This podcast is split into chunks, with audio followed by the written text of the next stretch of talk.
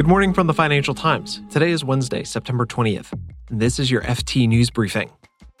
Instacart had a solid debut on the public market, and oil prices reached $95 a barrel. Plus, India and Canada's relationship hit a really rough patch this week. Any involvement of a foreign government in the killing of a Canadian citizen on Canadian soil is an unacceptable violation of our sovereignty. I'm Marc Filippino, and here's the news you need to start your day.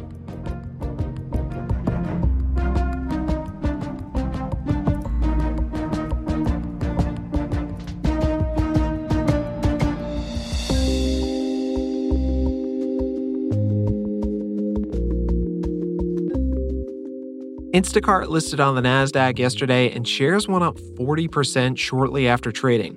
But things cooled down after that. Shares ended the day up more than 10%, so still high, but significantly lower than the initial pop.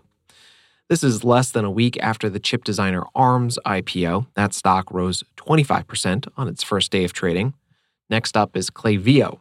The market automation company is expected to disclose its IPO pricing on Thursday and raise more than $500 million.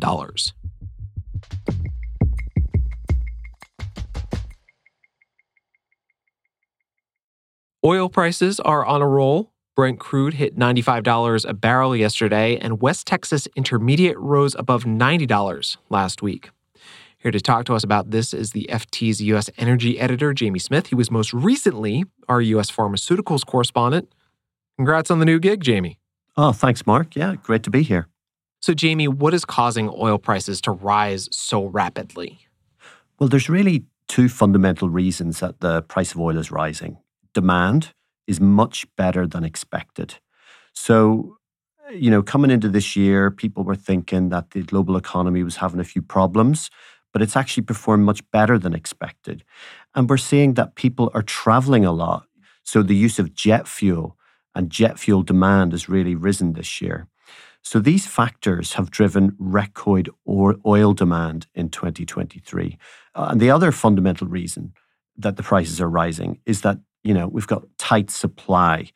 Against this backdrop of, of higher than expected demand, we've had this concerted move by Saudi Arabia and Russia to restrict supply in the market.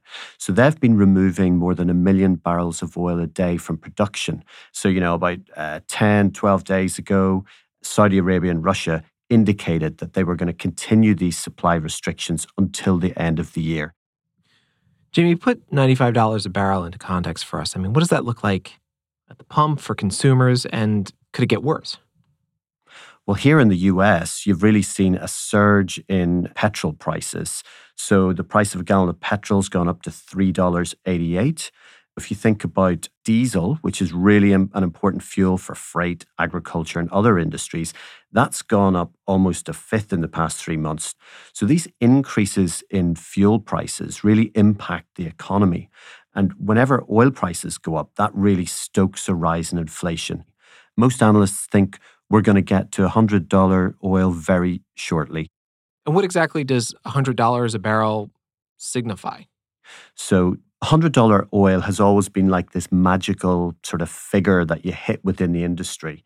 And it certainly provokes concerns that it's going to tip economies into recession and really dent economic growth. One thing to remember now is that we have had a lot of inflation over the last, you know, couple of years. So some experts and analysts would say that, you know, $100 oil isn't quite as hard hitting as it used to be. And the Saudis, for example, would used to say, you know, $60 oil maybe a decade ago, you know, was the level that they would like to hit. But with these inflationary pressures over recent years, perhaps we're getting to a stage where $100 is going to be a much more common occurrence. Jamie Smith is the FT's U.S. energy editor. Thanks, Jamie. Thanks, Marc.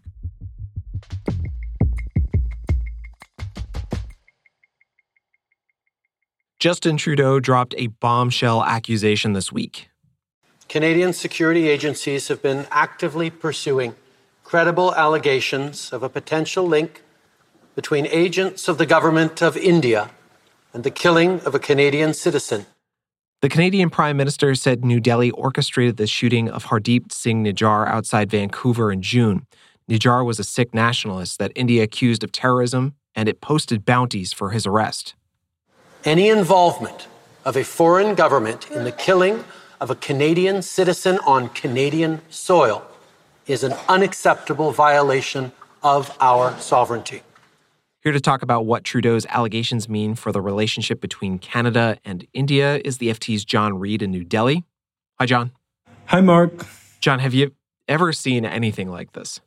It is absolutely unprecedented. And if it were true, and I must stress we haven't seen the evidence yet, um, it would put India in a league with um, Israel, Saudi Arabia, Russia, North Korea, you know, a handful of other countries that have um, killed other people outside its own territory. Now, how did India and President Narendra Modi react to the allegations? So, India has flatly rejected them. Trudeau raised this in a, a meeting with Modi last week, and uh, Modi at the time rejected it then as well. They're saying they're absurd, and um, India also expelled a Canadian diplomat, um, essentially tit for tat for Canada having done the same the day before with an Indian diplomat. John, what can you tell us about relations between Modi and Trudeau more broadly? I mean, I can't imagine they're good right now. No, they're they're very poor, and this was um, in evidence at last week's uh, G20 summit meeting when the two leaders, he and Modi, clasped hands briefly, um, and then had a had a meeting, which Modi did a very very stern readout afterwards. And then later in the week, India and Canada suspended talks on a free trade association. What are you taking away from Trudeau's accusations, John? India is, after all, the world's uh, biggest democracy. Modi's critics uh, point out rightly that he does have some authoritarian tendencies, but ultimately, India is in the League of Democratic Nations. Now, if it's also a democratic nation that is you know, allegedly responsible for a hand in the death of an activist in, in someone else's borders. That, that's just an extraordinary story. It's worth remembering that the Western world have been joining hands with India um, as a counterweight to China, that this is um, the world's democratic great hope. If we then find out that there's a different side of India that we didn't know about, then this will probably change our view of what kind of player India is on the world stage. John Reed is the FT South Asia Bureau Chief. He's based in New Delhi. Have a good one, John. Bye, Marc.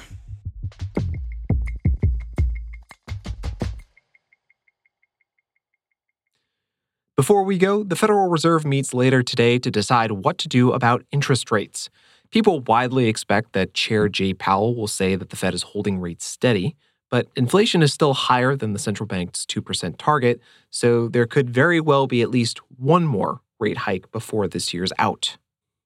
Oh, and by the way, stick around after today's show for a special peek at the upcoming season of the FT's Tech Tonic podcast. It's all about animals and artificial intelligence.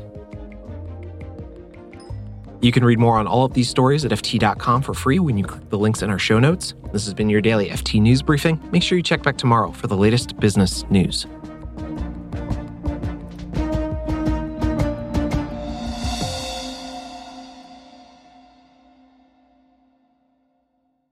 Artificial intelligence is revolutionizing the human world with programs like ChatGPT. Now, researchers believe that the latest AI advances could help us better understand the non human world too.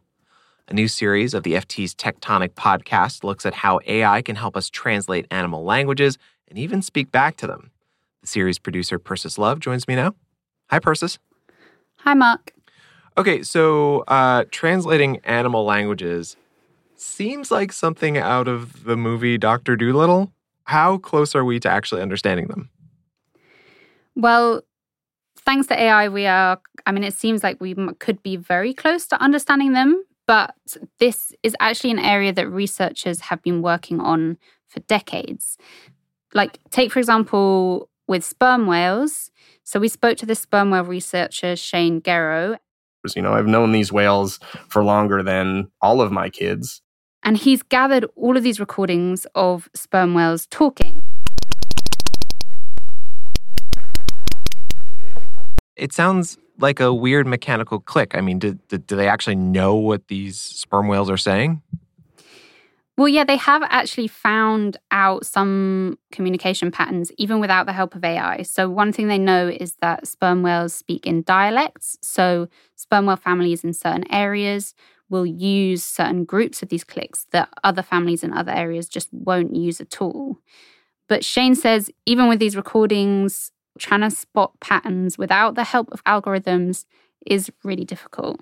Have we just been looking at letters when really there's words? Or have we been just looking at words when really there are letters and sentences at different levels of the hierarchy? That's something that's always been a challenge. We're now working with these amazing machine learning teams using more advanced approaches for, for pattern recognition is really exciting.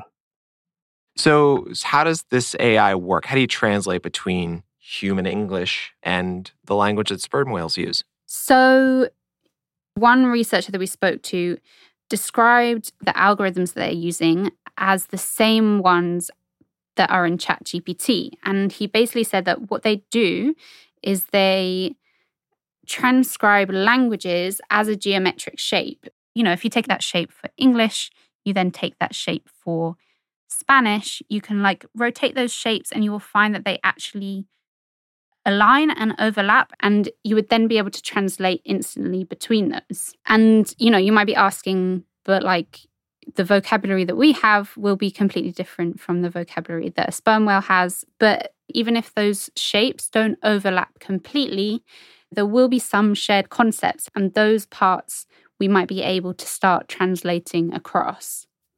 And Persis, could we actually speak in real time to these animals? Well, yeah. So, in the same way that we are able to deep fake human voices, the AI programs are able to synthesize animal voices. Uh, we spoke to one researcher, Aza Raskin, who works for an organization called Earth Species Project. And he kind of threw out this conundrum that, like, there'll be this whole part of the whale's language that we won't have any conceptual understanding of. But that doesn't actually mean that the AI program won't be able to synthetically speak about those concepts. In the next couple of years, we're going to be able to build a synthetic whale or a synthetic bird that will be able to speak in a way that they cannot determine that it's not one of their own speaking.